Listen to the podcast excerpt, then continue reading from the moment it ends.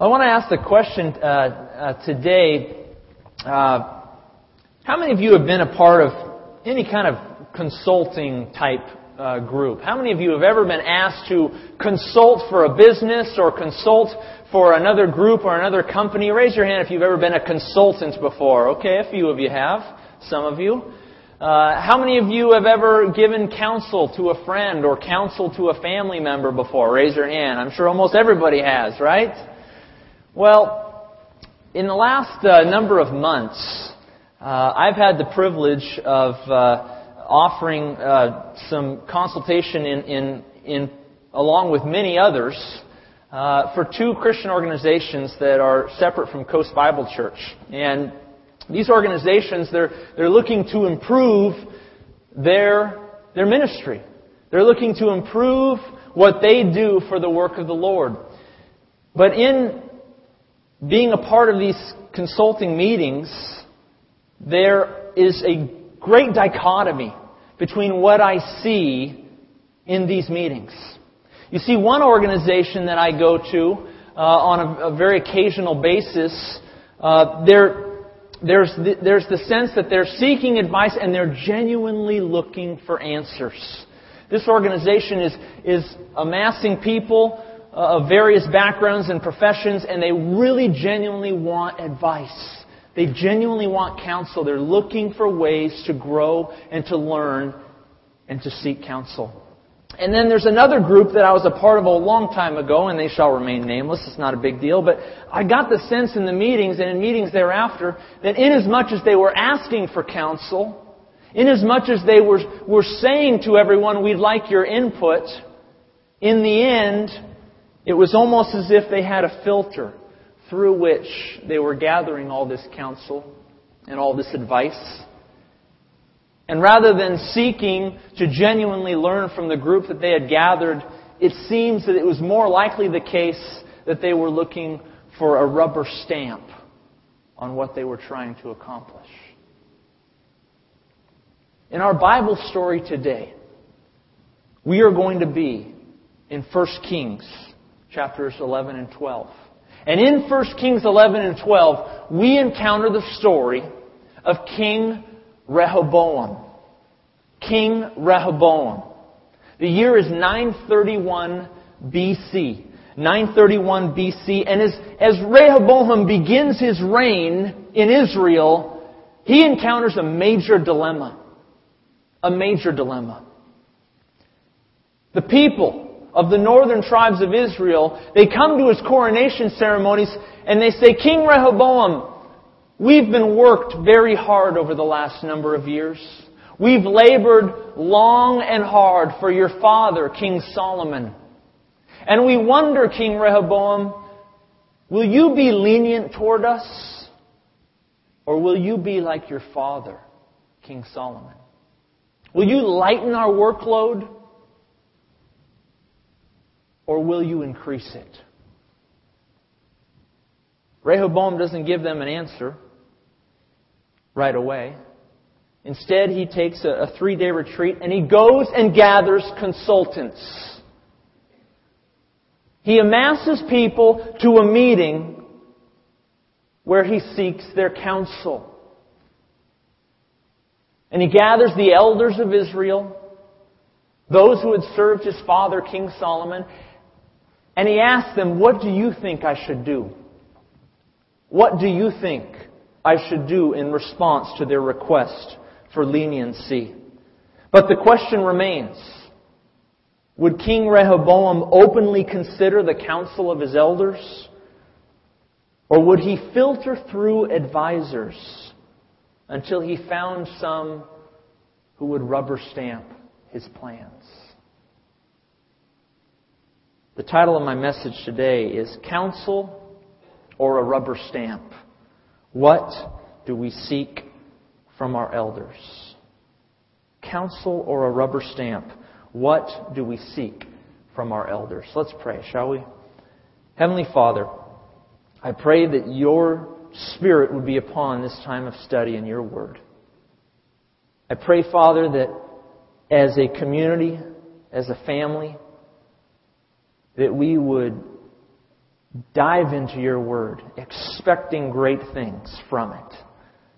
That we would recognize that your word is living and powerful, with the capacity to transform our lives. I pray, Father, that today, as we consider the story of King Rehoboam, that you would help us to see how we can grow in our faith. In Jesus' name we pray these things. Amen. When King Rehoboam became king of Israel, he had inherited a powerful nation, a united nation, a mighty Israel. The year is 931 BC, and Israel is passing through her golden age. His grandfather, King David, and his father, King Solomon, had done mighty things in Israel. They had built up the city of Jerusalem. They had fortified all the nation. King Solomon had erected the first Jewish temple, a glorious sight in Jerusalem. Israel was in her golden age. But this golden age had come with a price. You see, King Solomon had a very, very heavy hand upon the people. He had a particularly heavy hand on those in the northern regions of Israel where most of the costly resources were to be found. You might have heard of the cedars of Lebanon in your scriptures. That's to the northern regions. And so the people in the northern regions were especially worked hard by King Solomon. And here we have, uh, here we enter a story where King Rehoboam, Solomon's son, is about to be crowned the king. And he inherits this powerful nation. And he inherits this powerful labor force. These people who've been working day and night for the cause of Israel. Now I want to ask the question, who were these laborers? Who were King Solomon's laborers? In, in particular, in the, in the book of 1 Kings, they call them forced laborers. In some sense, they were like slaves, some of them. Others of them were, were given, you know, a little bit more respect and pay and whatnot. But nevertheless, these people were compelled to serve the king. And these were who they were. Number one, there was a large group. Number one. Here it comes. A large group of non-Jewish Canaanites living in northern Israel. Now these were the tribal peoples in the land. These were the peoples that Israel never kicked out. The various group of indigenous Canaanite tribes who were still living in the land of Israel, these people were the predominant uh, group who constituted Solomon's labor force, and then thus Rehoboam's labor force. The second group, which was probably a smaller group, nevertheless, the, they were the Jews. The Jews from northern, the northern tribes of Israel. And if you can look at those references to, to identify where they come into play. So Solomon and now Rehoboam, his son, have a large group of indigenous people, not non-Jews, and a fair contingency of Jewish people, national Jews, who have the, the rights of, of being called Israel, and together they constitute a labor force. And so now, in our story, King Rehoboam inherits this labor force. And he begins at his coronation. He, the, one of the first things that happen as he becomes king is this labor force comes up to him. And as any labor force has, like a labor force today or a labor union today, they have their chief, their labor union leader, right? How many of you are a part of a labor union today? Raise your hand if you're part of a labor union. A few of you. Okay, my wife is actually a part of a labor union. She's in the Screen Actors Guild. That's a labor union. And uh, I'm sure many of you have been a part of a teachers union or, or some other workforce at times. Many of us have different perceptions of labor unions. We'll leave that for Pastor Doug to preach on next week. Uh, right, Doug? Is that the topic of your message? Okay, just kidding. We'll, we'll, we'll set that aside for politics one day. Regardless of what you think of a labor union, we have King Rehoboam encountering the labor chief of these two groups. His name, Jeroboam. 1 Kings 11:28 says this. It says the man Jeroboam, not to be confused with Rehoboam, the king, was a mighty man of valor, and Solomon, seeing that the young man was industrious, made him the officer over all the labor force of the house of Joseph, the Jewish labor force. So we have Jeroboam of great influence over the labor force in the northern tribes of Israel. And King Solomon, it says in verse 28, admired Jeroboam. He admired his bravery and his courage, his leadership. And so he appointed him to a high task in the kingdom. Yet, this admiration that Solomon had for Jeroboam would soon wane. In fact, it would suddenly wane. It would go from admiring Jeroboam to hating Jeroboam. Why the sudden change? Take a look earlier in the chapter 11 of 1 Kings. Solomon did evil in the sight of the Lord and did not follow the Lord as did his father David. So the Lord became angry with Solomon because his heart had turned from the Lord God of Israel. Therefore the Lord said to Solomon, Because you have done this and have not kept my covenant and my statutes which I have commanded you, I will surely tear the kingdom away from you and give it to your servant, who is Jeroboam. However, I will not tear away the whole kingdom. I will give one tribe to your son Rehoboam for the sake of my servant David and for the sake of Jerusalem, which I have chosen.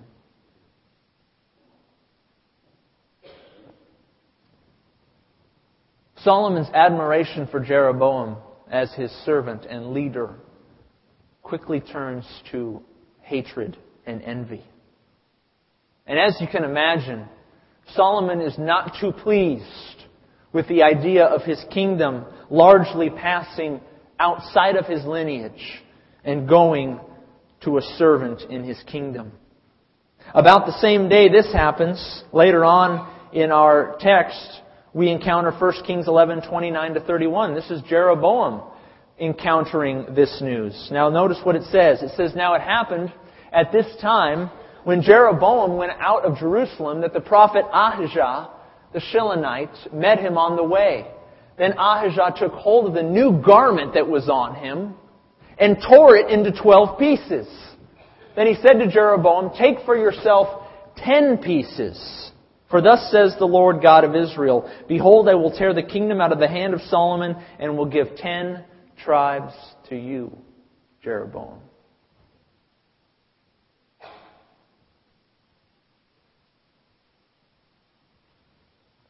Ahijah the prophet had predicted that Jeroboam, Solomon's servant, would one day assume control of 80% of Solomon's kingdom ten tribes of Israel. You can be sure that news of this prophecy filled the land of Israel. Solomon heard it, Jeroboam heard it, and you can be sure that this prophecy spread throughout the land of Israel. Everyone was privy to this prophetic utterance. And not surprisingly, King Solomon sought to kill Jeroboam to prevent this prophecy from coming true. And so Jeroboam quickly flees Israel. He leaves. And he goes to Egypt. And he remains in Egypt until the death of King Solomon. Now, fast forward a few years. Solomon has died. Jeroboam has returned to Israel. The northern labor force has welcomed him back as their leader. Solomon's son, King Rehoboam, is traveling to Shechem in the middle of Israel to be crowned the king. And he encounters the labor force and Jeroboam, his father's servant turned enemy. Can you imagine the tension in this meeting? This is a bad labor meeting. This is a rough labor union meeting with the employer, King Rehoboam. We pick up our story in 1 Kings chapter 12, verse 3. Turn there if you will. 1 Kings chapter 12, verse 3. Then Rehoboam, excuse me, then Jeroboam and the whole assembly of Israel came and spoke to Rehoboam, Solomon's son, saying, Your father, your father made our yoke heavy. Now therefore lighten the burdensome service of your father and his heavy yoke which he put on us, and we will serve you. So he said to them, Depart for three days, then come back to me. And the people departed. And then King Rehoboam consulted the elders who stood before his father Solomon while he still lived. And he said, How do you advise me to answer these people? Did you catch verse 3? Verse 3 should, in, in, in a real sense, blow your mind. In verse 3, Jeroboam, the labor union leader, the one prophesied to get ten tribes of Israel, the one who's going to inherit 80% of the kingdom according to Ahijah the prophet has just spoken on behalf of the northern tribes to King Rehoboam, and he said, Tell you what, we will serve you if you will merely lighten our load. Folks, that's the deal of the century. In essence, Jeroboam is saying to King Rehoboam, I'll forego my claim to the throne. I'll forego my influence and control over the northern tribes of Israel if you will merely lighten their load. Ease the burden of the people under my care, and we will serve you, King Rehoboam.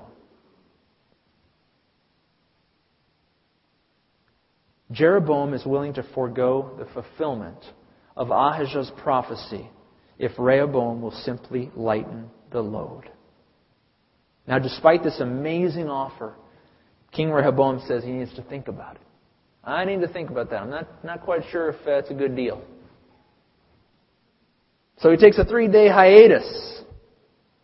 And he leaves this meeting. He leaves his coronation ceremony. And he goes to consult with the elders of Israel. Now, who are these elders?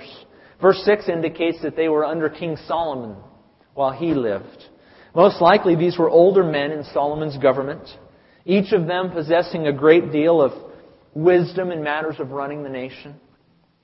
They advised Solomon in terms of politics, economics, social and religious issues, issues of war.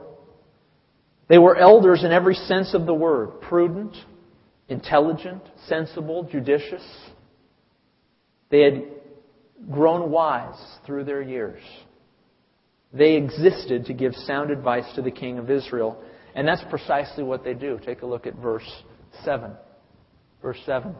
And they spoke to Rehoboam, saying, If you will be a servant to these people today, and serve them, and answer them, and speak good words to them, then they will be your servants forever. The elders give King Rehoboam great advice. In fact, they give him the same kind of advice that God had given Moses hundreds of years earlier when he talked about the future king of Israel. You see, Israel, God had always said, don't ask for a king. But nevertheless, in his providence, he knew that Israel would, and he says, okay, when you do ask for a king, these are the kinds of things I'd like the king to do. Deuteronomy chapter 17. Says, The king of Israel shall write for himself a copy of this law, and he shall read it all the days of his life, that he may learn to fear the Lord his God, and be careful to observe all the words of this law and these statutes, that his heart, the, the heart of the king, may not be lifted up above his brethren, that he may not turn aside from the commandment to the right or to the left, that he may prolong his days in his kingdom, he and, the chil- and his children in the midst of Israel. Moses, the Lord through Moses makes it very clear. The king of Israel was to be a man of the people, not over the people. He was to be a man of and for the people, not above and overbearing toward the people. So we see the elders of King Rehoboam are giving Rehoboam biblical counsel. They're saying, they're saying show leniency here. Show compromise. This wisdom comes with years, you know. Um, I'm grateful for uh, the elders in our church, and I don't just mean the elders in office. I mean those who are older in our church. With your age comes wisdom. With your age comes the knowledge of when to die on a hill, when to stick your stake in the ground, and when to compromise, and when to find common ground, when to show leniency.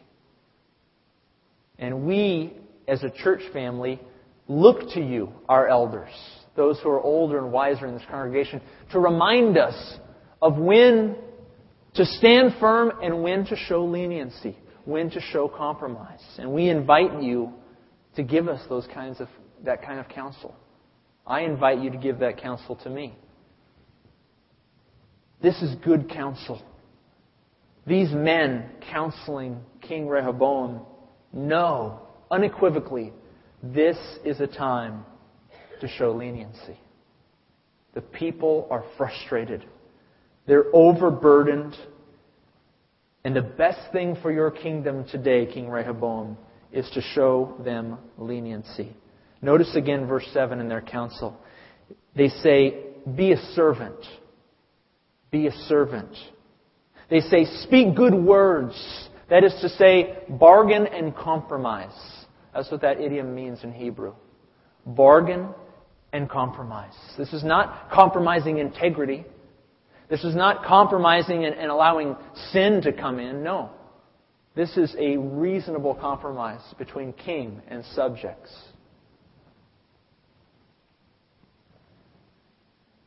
As Kenny Rogers would say, you've got to know when to hold them. Know when to fold them. Know when to walk away. Know when to run. Anybody want to sing?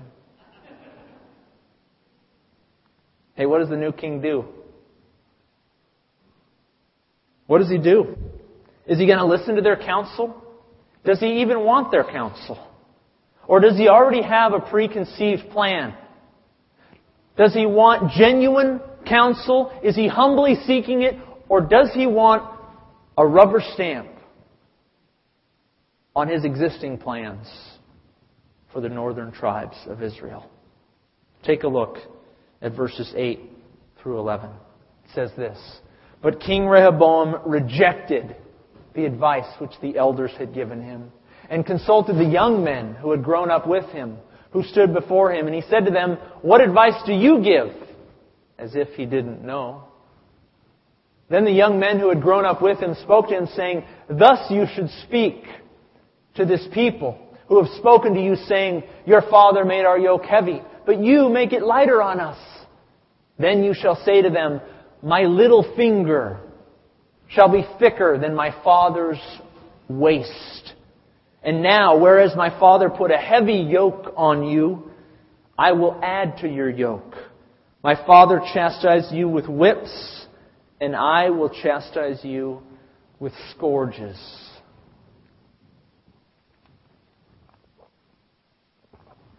Notice again the first verse in this in this section. Do you find it interesting that the author of 1 Kings found that the best way to describe this story was to indicate that King Rehoboam rejected their advice, the advice of the elders, before he had even consulted with the young men? Now, we can't be sure if that was truly the pattern. Perhaps this is just narrative style here. But I would argue that the author of 1 Kings here is probably doing this for good reason. He's saying very clearly, Rehoboam heard the advice of the elders and rejected it outright before he had even heard what his own generation was about to say. Talk about a man looking for a rubber stamp.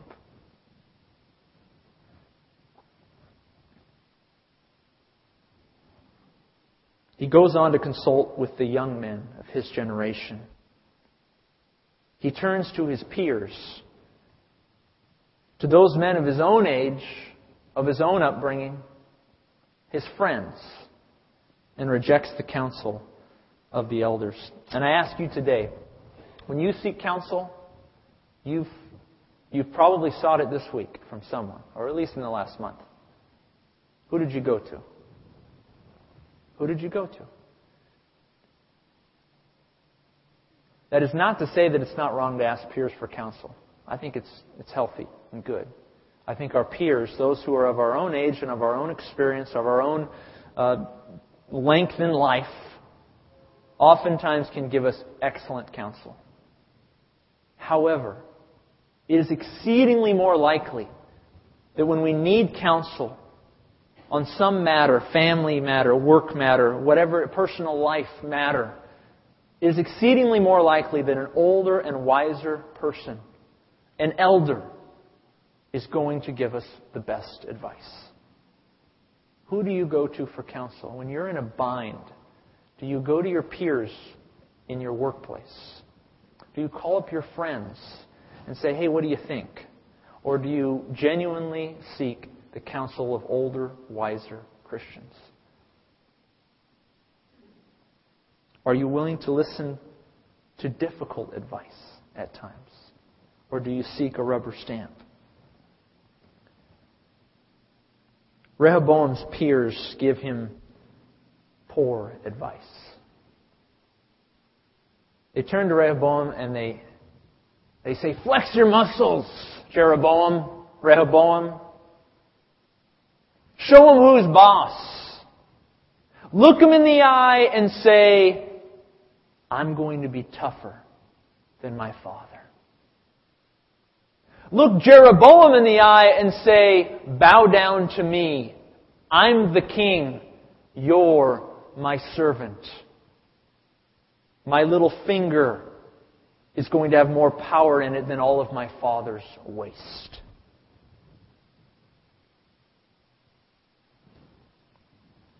Then you'll get some respect, King Rehoboam, they reason. Then you'll get some respect around here. And prove to everyone who the real king of Israel is.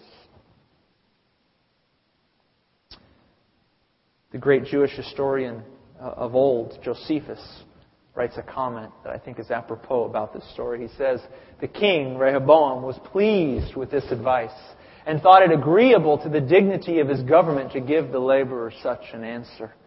And Sara Japhet uh, of our day and age, a great scholar, writes, in short, sharing Rehoboam's inclinations and knowing his preferences, the young men offer him the advice he is hoping to hear. It is as if to say he turned down the volume of the elders when he didn't like what he was hearing and turned up the volume of his peers when they rubber stamped his idea.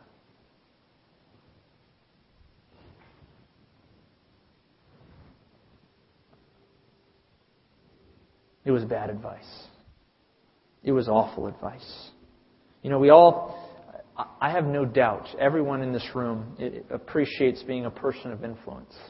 We, we, we appreciate it when people seek our advice and look to us for counsel and guidance and, and direction in life. We, we feel you know, respected and, and honored.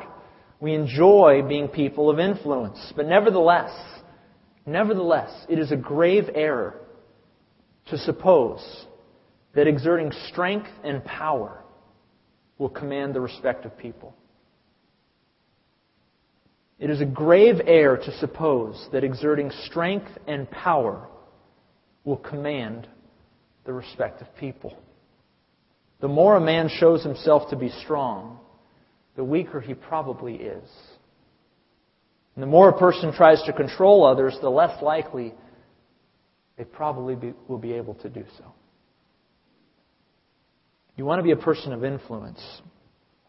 I would argue that a great display of humility and selflessness is what will give you more influence than power, might, and strength.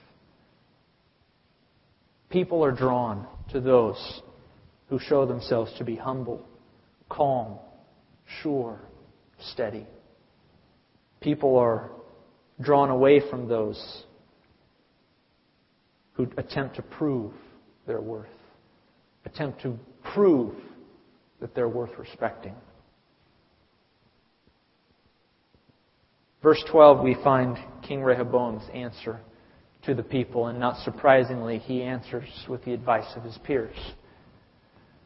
So Jeroboam and all the people came, came to King Rehoboam the third day. and the king answered the people roughly and rejected the advice which the elders had given him. And he spoke to them according to the advice of the young men, saying, My father made your yoke heavy, but I, I will add to your yoke.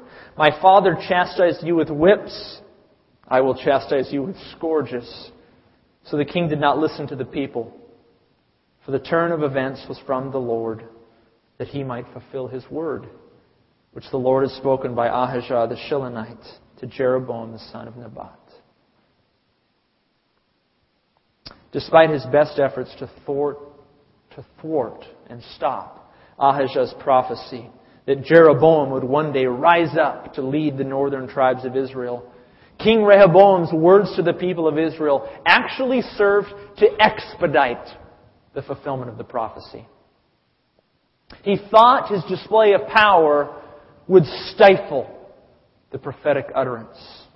And in the end, his display of power sped up the prophetic utterance of Ahijah. King Rehoboam sought to tame and control Israel by harsh words. But he neglected the advice of the elders and that turned out to be a terrible, terrible mistake. Notice how Israel responds in verse 16. Now when all Israel saw the king, saw that the king did not listen to them, the people answered the king, saying, What share have we in David? We have no inheritance in the son of Jesse. To your tents, O Israel. Now see to your house, O David. What do these words mean? Somewhat uh, poetic terminology that uh, maybe doesn't always jive with with uh, our way of saying things. I'll give it to you in one word. Ready? Disenfranchised. Disenfranchised. The people of the northern tribes heard King Rehoboam's answer and immediately became disenfranchised with their king, with their nation, with their nation's accomplishments, with identifying with this nation. They said, if that's your answer to us and all of our hard labor, if that is your harsh word in response to our request for leniency, then we want nothing of this.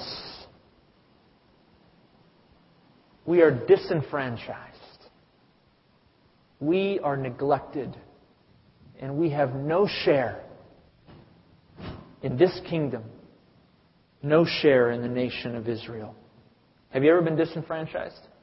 Have you ever worked hard, really hard for something? And in the end, you receive no reward for your labor? I know I have. I'm quite confident all of you have. When you, when you, when you labor so hard and long and, and you, you put so much effort to a company that you work for, or to an organization, or to your family, or, or, or to your friends. You invest in a friend, and in the end, they just, hey, thanks. and you kind of get neglected by that friend, or neglected by that company, or neglected by that family member. You put all this effort, you labored so long and hard, and yet they said, okay, hey, good job, pat on the back. And you thought, don't you even know what I've done for you? You know what? This is a real feeling here.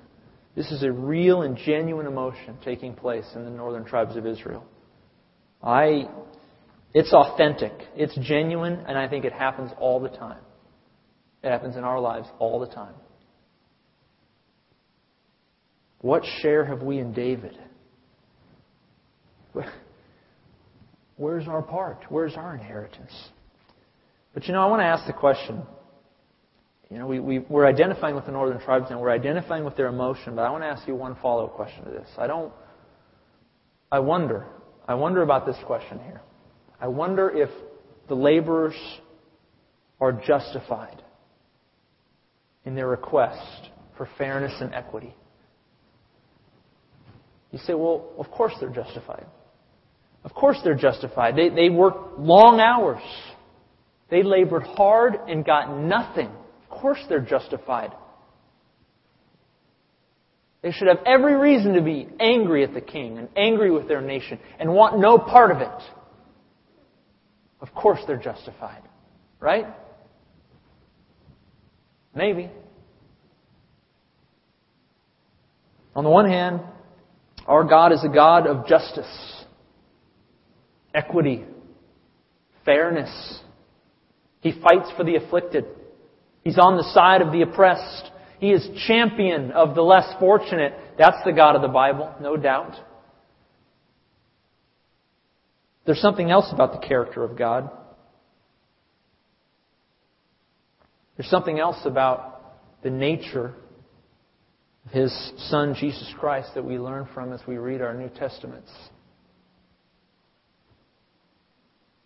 And it's summed up in two words deny yourself.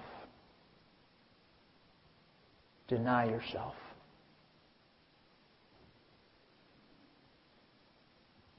Jesus argues in the latter part of Mark 8, we're going to be looking at this in two weeks. To deny yourself is to be the epitome of a follower of Jesus Christ. To deny yourself is to be the epitome of a follower of Jesus Christ. And hear me, hear me loud and clear on this one. It is precisely in the moments that we have opportunity to exert our rights. It is precisely in the moments when we have the occasion to exert our rights and exercise them and don't that God looks upon us and says, That is a son of mine. It is precisely in those moments where we have every good reason being disenfranchised, neglected, and we say, It's my turn, it's my turn, I want mine. It's in those moments when we don't react that way that God looks upon us and says, That person is a daughter of mine.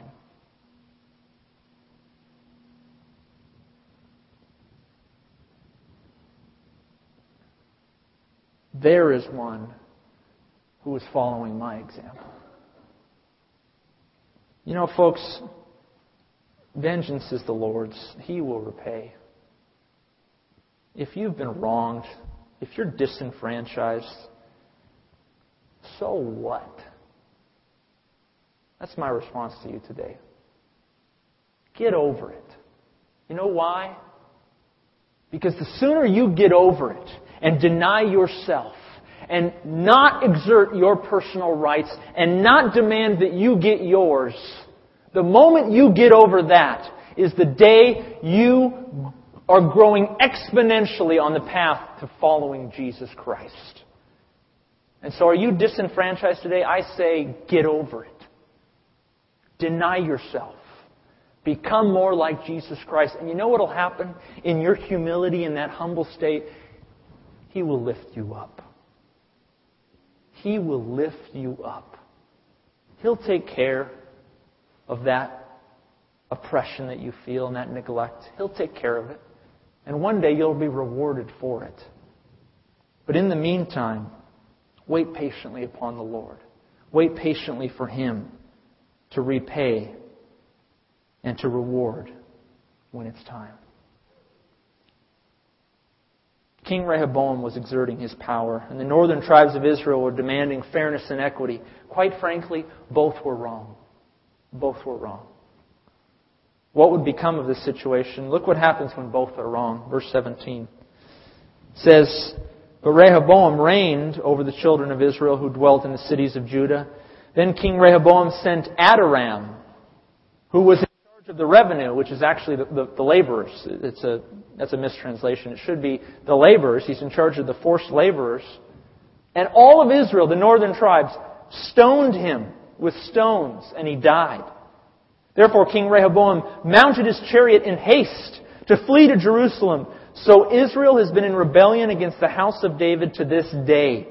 Now it came to pass, when all Israel heard that Jeroboam had come back, they sent for him and called him to the congregation and made him king over all Israel. There was none who followed the house of David, but the tribe of Judah only. You know, both parties stood their ground. They put their stake in the ground and declared themselves ready to die on their respective hills. And not surprisingly, when King Rehoboam sends his first delegate, his first ambassador into the northern rogue tribes of Israel, it's not surprising that Israel kills him in a mighty act of defiance. They defied Rehoboam. And they went on to name Jeroboam their king. And folks, from that day forward, the mighty nation of Israel divided into two nations Judah to the south and Israel to the north. From that day forward, civil war, war with pagan nations of Assyria, Babylon, strife and division and dissension would characterize the next 350 years in that nation because of this day that we read about behind us. It was this conflict that divided the nation and led to 350 plus years of strife. And, and perhaps very ironically, this dispute which began over hard labor. This dispute, which began over the difficult and unlenient labor of the northern tribes of Israel, you know how it ended for all of Israel? It ended in awful labor. Lamentations 1 1. How lonely sits the city of Jerusalem that was full of people. How like a widow is she who is great among the nations. The princess among the provinces has become a slave. And in chapter 5, we labor and have no rest. We have given our hand to the Egyptians and the Assyrians to be satisfied with bread. Our fathers sinned and are no more, but we bear their iniquities. You know that word bear there is the same word for labor in our story in 1 Kings 12. The dispute that began over labor ended with Israel in exile, enslaved, serving the nations of Babylon and Assyria. What can we learn from our story today? I want to say this very clearly in our application. Folks, not every hill is worth dying on. It's just not. In fact, few. Very few hills are worth dying on. Neither are our personal rights always worth exercising. Let us seek the mind of Christ as we live life at home, work, church, etc. Don't always exert your rights. Chances are God is displeased when you do so. Number two, when we need counsel, are we more apt to ask our peers or our elders for wisdom and direction? We have a lot of wise, older people in this church. And folks, go to them for counsel. I guarantee you they will want to listen. I guarantee you they will carve out time for you, even a lunch for you. And, and to just sit and to learn, to learn about your issues and to give you wise counsel. Three, are we humble enough to receive difficult counsel or rebuke when needed? Or do we filter through advisors until we find one who tells us what we want to hear? You know, it's easy, it's easy to, I can, I can say that I want counsel and I can strategically pick people to give me counsel and I already know what they're going to tell me. That's one way of getting counsel. But really that's a rubber stamp. If we're genuinely seeking counsel, we're going to be going to older, more mature persons and asking them genuinely, hey, I need your thoughts. Do you need to correct me? Do I need to change my path? Folks, are we looking for counsel or a rubber stamp when we go to our elders? May we genuinely seek their counsel and rebuke, and may we avoid looking to rubber stamp our preconceptions. Let's pray, shall we? Heavenly Father, Lord, thank you for the men and women of this church who are older and wiser than us. I pray, Father, that we would reject the pattern of King Rehoboam. And instead, that we would genuinely, earnestly, humbly seek the counsel of those who are older and wiser than us. Father, when the, these things don't happen, we know that division and strife occurs and is abundant. Father, we see this in the story of Israel dividing into two nations, civil war, all because both parties put their stake in the ground. Father, may we be people who are willing and ready to compromise, not our integrity, but compromise our rights. Not always exert them, but instead deny ourselves and follow your Son. Father, may we have His mind as we interact with those around us. In Jesus' name we pray. Amen.